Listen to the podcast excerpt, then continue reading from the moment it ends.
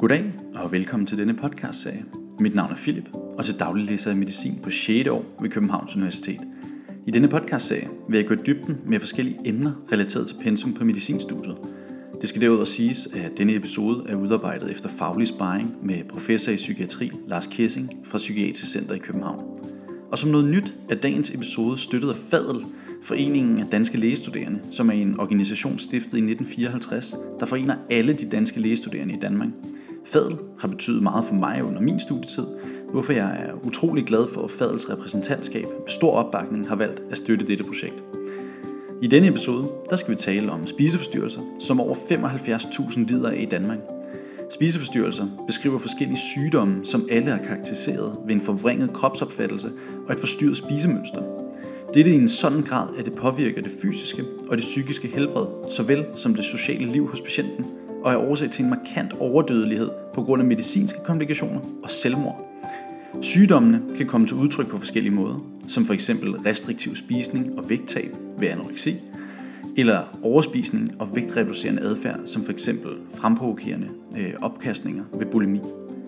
Jeg vil tale lidt omkring forekomsten, symptomer, diagnostiske kriterier, udredning samt behandlingen af de forskellige spiseforstyrrelser. Hvis du kunne tænke dig at have noter til at følge med i, samtidig med at du lytter til dagens episode, så kan de findes ved at følge linket i beskrivelsen. Men tak fordi du lytter med, og lad os nu komme i gang med dagens episode. En spiseforstyrrelse er en psykisk lidelse, hvor patienterne er stærkt optaget af den mad, de spiser, deres krop samt vægt. Det er i en sådan grad, at de lader sig styre af de tanker og følelser, der er forbundet hermed, hvilket er en stor begrænsning i hverdagen. Som tidligere nævnt, lider ca. 75.000 danskere af en spiseforstyrrelse, og derudover har et forskningsstudie vist, at 28% af danske unge mellem 11 og 20 år har en risikoadfærd for at få en spiseforstyrrelse.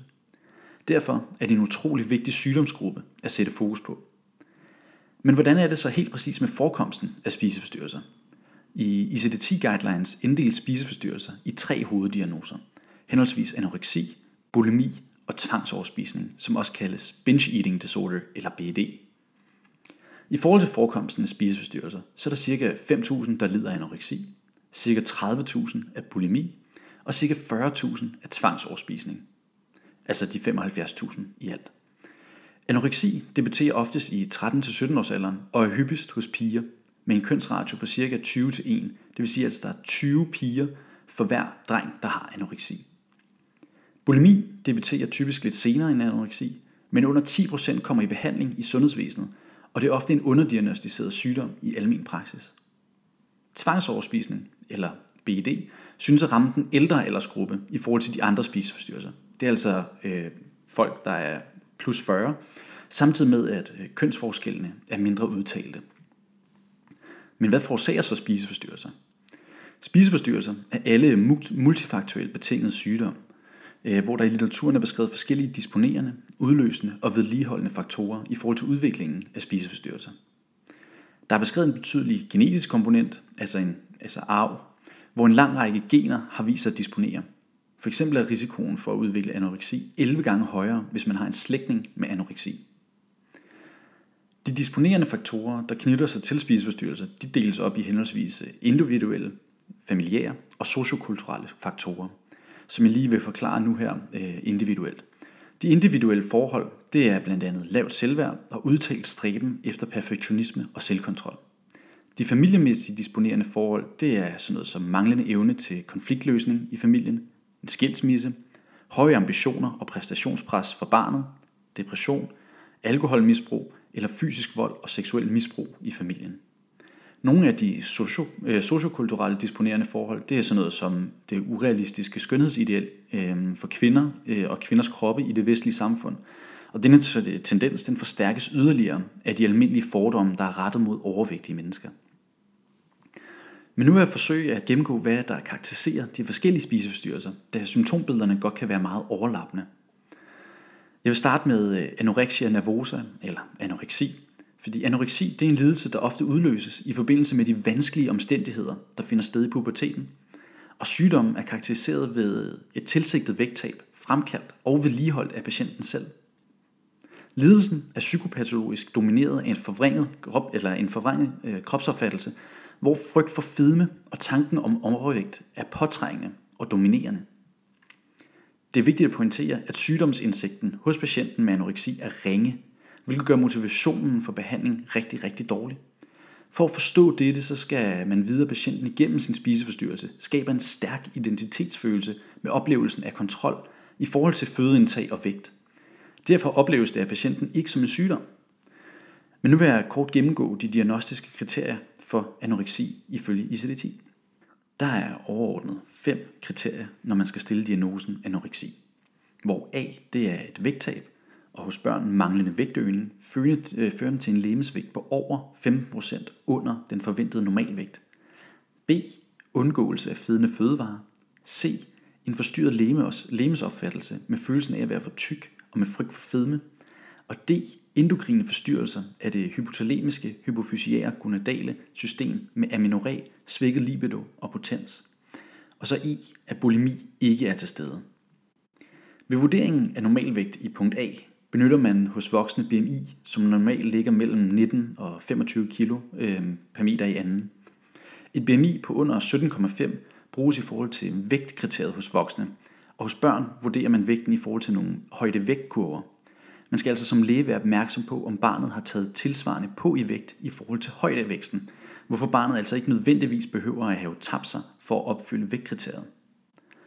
Patienter med anoreksi kan af og til godt have bulimiske symptomer, hvorfor man skal være opmærksom øh, i forhold til punkt E i de diagnostiske kriterier.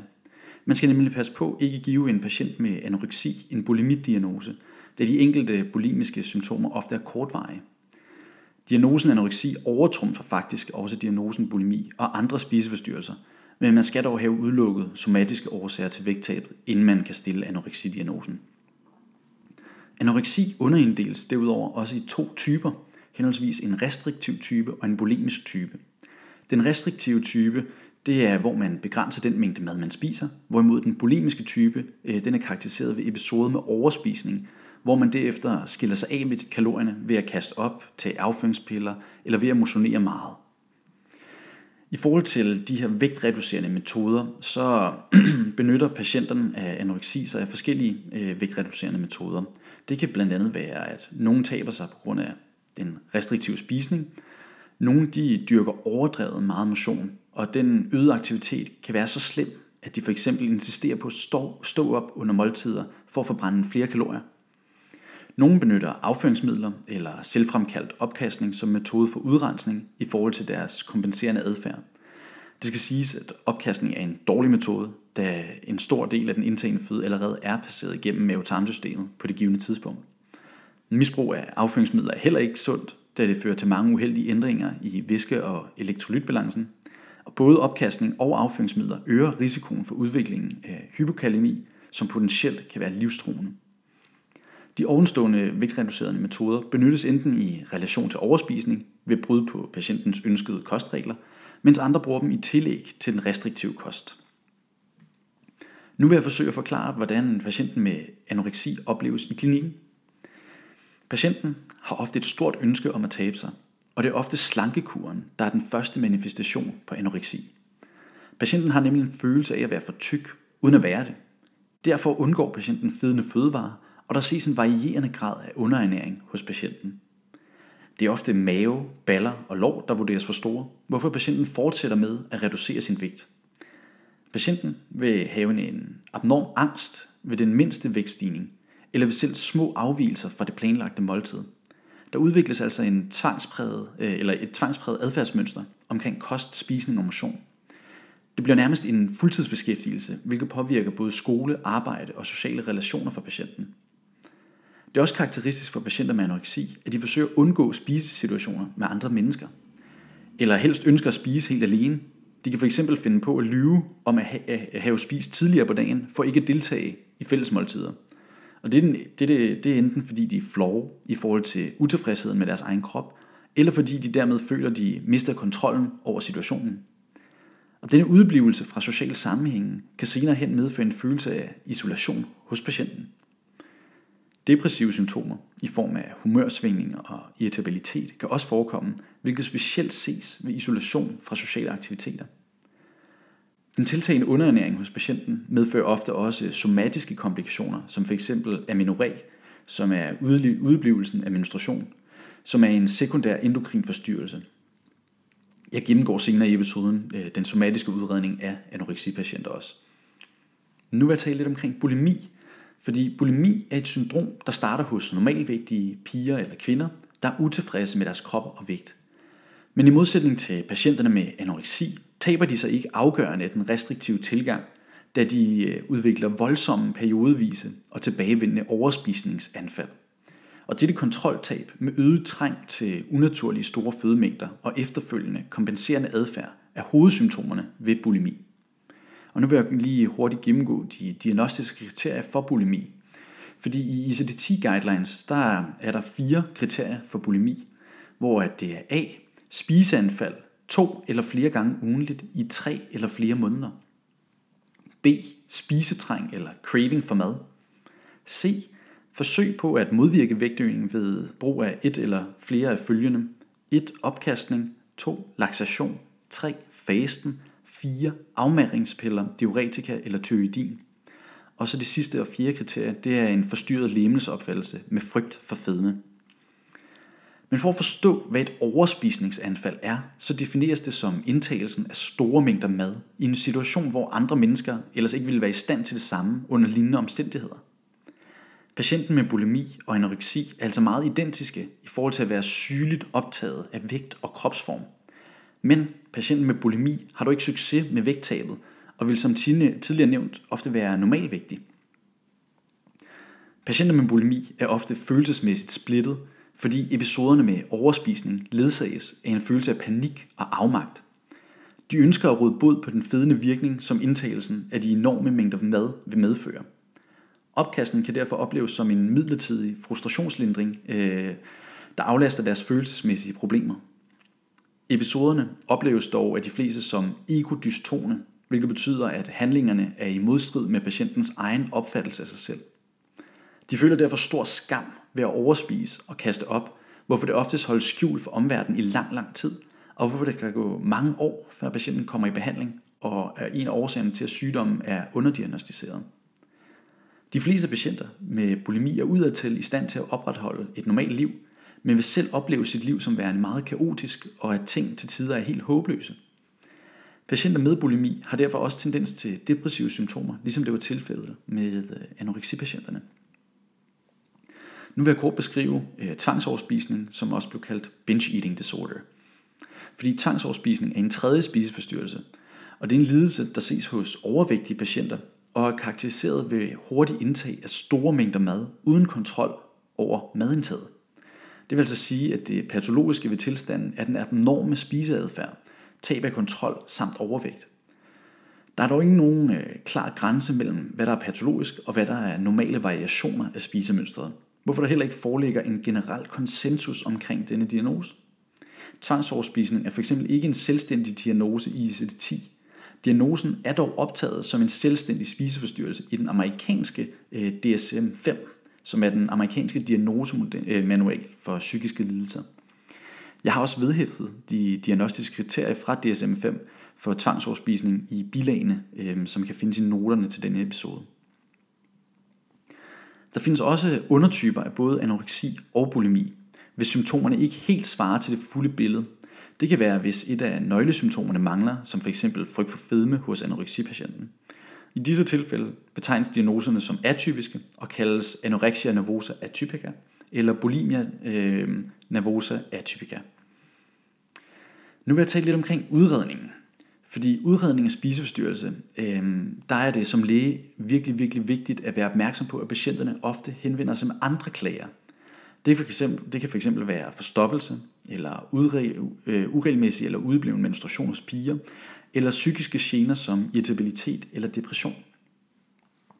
Derfor er det ud over den almindelige psykiatriske og somatiske anamnese nødvendigt at stille detaljerede og konkrete spørgsmål i forhold til patientens forhold til mad og krop – samt vægtreducerende adfærd ved mistanken om en spiseforstyrrelse. I forhold til anamneseoptaget, så benytter man øh, et semistruktureret spiseforstyrrelsesinterview, som hedder Eating Disorder Examination, eller EDE. Og EDE den giver et øh, kvantitativt mål for spiseforstyrrelsens sværhedsgrad og et overblik over, hvordan patientens spiseforstyrrelse vurderes på fire forskellige skalaer.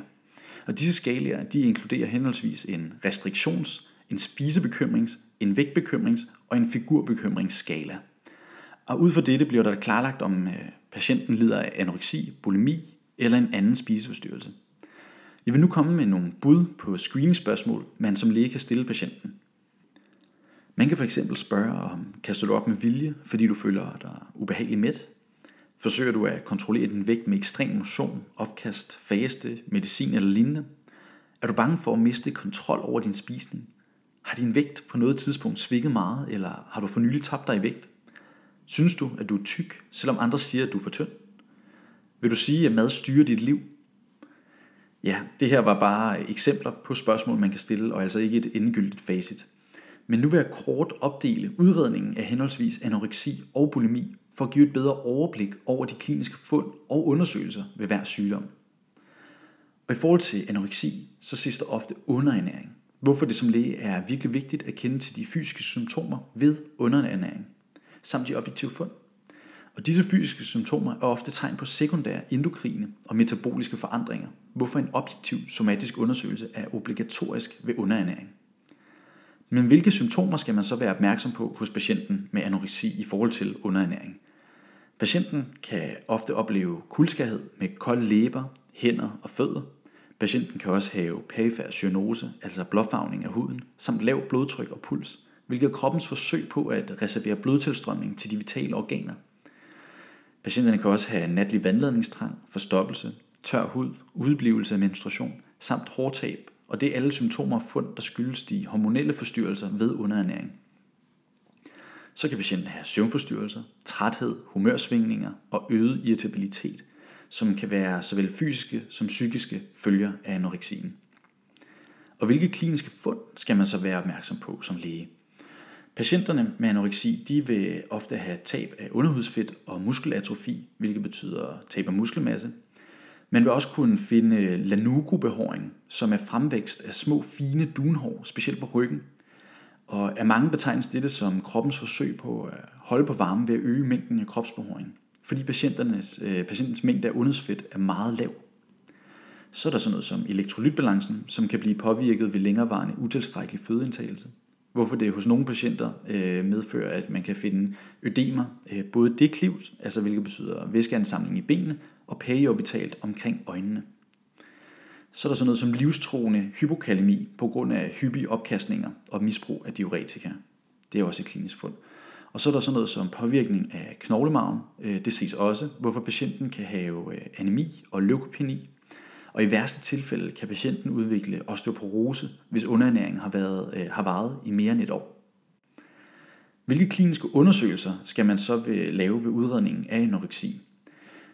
Det er fx vigtigt, at man måler patientens højde og vægt, således at man kan beregne et BMI. Så er der blodprøver, man skal tage. Det er blandt andet nyre- og levertal, elektrolytter og blodbillede, samt tyredeatal. Så er måling af fosfat, kalium og magnesium øh, hos svært undervægtige også øh, nødvendigt for at undgå øh, reernæringssyndrom, som kan vise sig ved organsvigt i den første periode af reernæringen. Så skal man tage et EKG, Øh, med speciel fokus på QT-intervallet, da patienter med anoreksi har en øget risiko for et forlænget QT-interval. Jeg har i øh, noterne til dagens episode også vedhæftet en øh, tabel med, en, øh, der lister de her øh, symptomer og kliniske fund. Men nu vil jeg tale lidt omkring bulimi, fordi hvad er de kliniske fund og symptomer ved bulimi? De består oftest af træthed, nedsat muskelkraft og ødemtendens så er der stor risiko for hjertesvigt på grund af elektrolytforstyrrelserne ved de hyppige opkastninger. Så er der sådan noget som forstoppelse og diarré på grund af laxantiamisbruget. Så kan de have karies og sår i mundvigene, øh, hvilket også er hyppigt, også på grund af de her opkastninger. Og så er der noget, der hedder Russells tegn. Og Russells tegn, det er, hvis man har et sår på håndryggen af højre hånds anden finger, øh, altså pegefingeren, da denne oftest anvendes til at fremtvinge de her opkastninger, og derfor vil man have øh, det her sår det, er, det hedder igen Russells tegn. Så er jeg kommet til at ville tale lidt omkring differentialdiagnoser og komorbiditet. Fordi at hos patienter med spiseforstyrrelser, så, så ses der ofte komorbide øh, psykiske lidelser, hvilket betyder, at patienten har flere eksisterende lidelser på samme tid. Patienter med spiseforstyrrelser lider derfor ofte samtidig af enten en personlighedsforstyrrelse, en affektiv lidelse eller en angstlidelse. Den hyppigste komorbide lidelse blandt anoreksipatienter er den ængstlige personlighedsforstyrrelse, hvorimod det er den ustabile personlighedsforstyrrelse hos patienter med bulimi. Og disse personlighedsforstyrrelser vil dog først blive gennemgået i en senere episode. Og så i forhold til differentialdiagnoser, når man øh, overvejer spiseforstyrrelser, så skal man øh, tænke på depression. Fordi patienter med depression kan også have manglende appetit, og deraf et vægttab, hvorfor der kan opstå tvivl, om der er tale om depression eller en spiseforstyrrelse. Patienter med depression har dog generelt ikke en forstyrret kropsopfattelse og slet ikke frygt for fedme eller overvægt. Så skal man også overveje skizofreni, fordi at øh, tankerne om at spise restriktivt og motionere kan af nogle patienter med spiseforstyrrelse beskrives som stemmer i hovedet, hvilket oftest er spiseforstyrrelsestanker, der blot presser på, og dermed ikke er hørehallucinationer. Hos patienter med skizofreni vil der oftest være tale om mere bizarre forstyrrelser i kropsopfattelsen, og det vil være vrangforestillinger som f.eks. frygt for forgiftning af maden, der medfører en forstyrrelse i spisemønstret. Så skal man også tænke på OCD, fordi øh, patienter med spiseforstyrrelse kan have et tvangspræget adfærdsmønster i forhold til spisevaner. Men symptomerne skal også øh, involvere tvangssymptomer relateret til andet end mad og spise, hvis OCD-diagnosen skal overvejes. Så vil vi tale lidt omkring behandlingen af spiseforstyrrelser, fordi den kan overordnet opdeles i tre spor, der involverer henholdsvis øh, klinisk håndtering, psykoterapi og rehabilitering. Den kliniske håndtering det er, den indeholder de adfærdsmæssige og spiserelaterede symptomer, hvor man yder støtte til patienten i forhold til normalisering af vægt og spisevaner. Psykoterapien det er den øh, psykologiske behandling, der er rettet mod den forstyrrede kropsopfattelse og frygten for fedme, hvor man via psykoterapi forsøger at belyse de bagvedliggende, de udløsende og de fastholdende forhold. Og så er der rehabiliteringen. Øh, I forhold til den sociale isolation, så forsøger man at have fokus på ressourcer og evner, samt at genudvikle de sociale kompetencer hos patienten gennem rehabilitering. De forskellige dele af behandlingen de vægtes alt afhængig af sygdommens sværhedsgrad og hvor i processen patienten befinder sig. For eksempel er den somatiske behandling altafgørende ved alvorlig og livstruende anoreksi, hvorimod den øh, psykologiske behandling er dominerende ved ukompliceret forløb. Jeg vil nu forsøge at beskrive behandlingen af spiseforstyrrelser i forhold til sværhedsgraderne og i hvilke sektorer af sundhedssystemet behandlingstilbudene finder sted. Fordi en mild for, øh, spiseforstyrrelse, der er, der er behandlingen i primærsektoren, og det er for eksempel lette tilfælde. De behandles hos øh, praktiserende læge eller i samarbejde med psykolog, hvor man forsøger at engagere patienten og pårørende til identifikation og bearbejdelse af udløsende faktorer. Ved hjælp af samtaler forsøger man at motivere til gradvist at øge mængden af indtaget kost ved anoreksi, eller at skabe et mere regelmæssigt spisemønster hos bulimipatienten. Derudover at engagere patienten til ophør af kompenserende adfærd, samt at forebygge tilbagefald. Målet for anoreksipatienten er en øh, kontrolleret vægtstigning på cirka et halvt kilo om ugen, indtil man har nået normalvægt igen. Og lægen kan følge med i processen ved, at patienten for eksempel udfylder en spisedagbog eller ved hjælp af forskellige apps. Målet for bulimipatienten er øh, i, i forhold til anoreksipatienten at skabe et mere stabilt spisemønster, for dermed at undgå enorme, øh, de her enorme spiseanfald.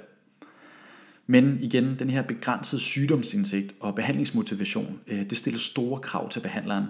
Øh, og det gælder om at skabe en alliance med patienten, så patienten opfatter, eller opfatter forløbet som støttende frem for kontrollerende. Det er dog stadig vigtigt at pointere, at bedring af spisning og vægtøgning er en del af behandlingen, og ikke til forhandling med patienten. Så er der den øh, ambulante behandling ved moderate spiseforstyrrelser. Fordi ved, moderat, øh, ved moderate tilfælde, hvor behandlingen hos egen læge ikke er tilstrækkelig, så henvises patienten til hospitalsregi, hvor det oftest er sufficient med ambulant tværfaglig behandling.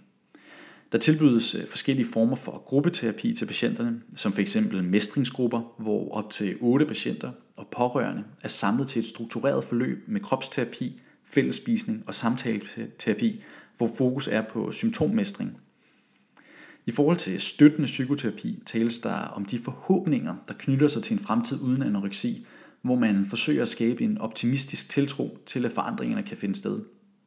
Og i forhold til rehabilitering forsøges at genetablere de ressourcer, som sygdommen har blokeret. Det er specielt de sociale kompetencer. så er vi nået til behandling under indlæggelse. Fordi hvis der er tale om en akut somatisk komplikation til spiseforstyrrelsen, så skal patienten konfereres med en medicinsk eller pædiatrisk afdeling i forhold til akut indlæggelse og behandling. Det er stort set kun anoreksipatienter, der har brug, øh, brug for hospitalsindlæggelse. Og det er vigtigt i, i den, ved, ved de her indlæggelser at øh, tilstræbe sig frivillig og planlagt indlæggelse. Men hvis patienten med svær anoreksi og svær somatisk påvirkning modsætter sig indlæggelse og behandling, kan tvangsindlæggelse med blandt andet sondeernæring blive nødvendigt. Og det er fordi, at psykiatriloven den sidestiller en udtalt anorektisk tilstand med psykose, hvorfor man kan tvangsindlægge patienten.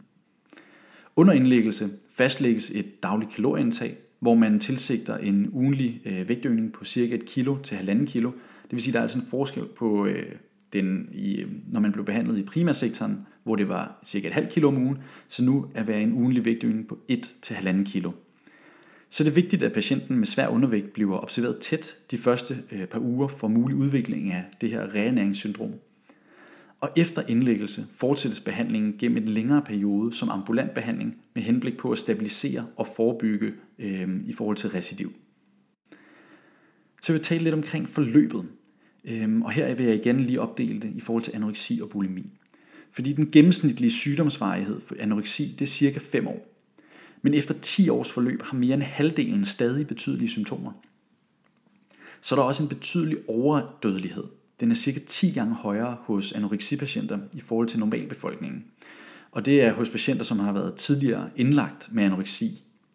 Det er primært på grund af de medicinske komplikationer og selvmord, at øh, der findes den her overdødelighed. Og cirka 70% af patienterne med anoreksi vil blive varigt helbredt, hvis der har været en tidlig og specialiseret indsats. Så hvad er udsigterne for bulimi? Mm, bulimi er også en langvarig lidelse med overdødelighed i forhold til normalbefolkningen, selvom den er væsentligt mindre i forhold til anoreksi. Cirka 50% af patienterne med bulimi bliver også varigt helbredt ved behandling, øh, mens resten har tendens til recidiv af symptomerne. Men det var sådan set alt for dagens episode. Til udarbejdelsen af denne episode har jeg benyttet mig af klinisk psykiatri af Ole Mors 4. udgave. Så har jeg benyttet mig af lægehåndbogen, og så har jeg også fået inspiration øh, på hjemmesiden for Landsforeningen for Spiseforstyrrelse og Selvskade. Derudover vil jeg sige endnu en gang tak til professor Lars Kessing for at have været faglig konsulent på dagens episode, og ikke mindst Fadel for at støtte op om projektet. Hvis man er fadelmedlem, har man også den fordel at få udleveret kittelkort, som er ekstremt nyttige i forskellige klinikophold under medicinstudiet. Blandt andet findes øh, et psykiatrisk journalkoncept, som jeg selv benyttede mig af, som øh, jeg derfor varmt kan anbefale. Men øh, vi ses i den næste episode.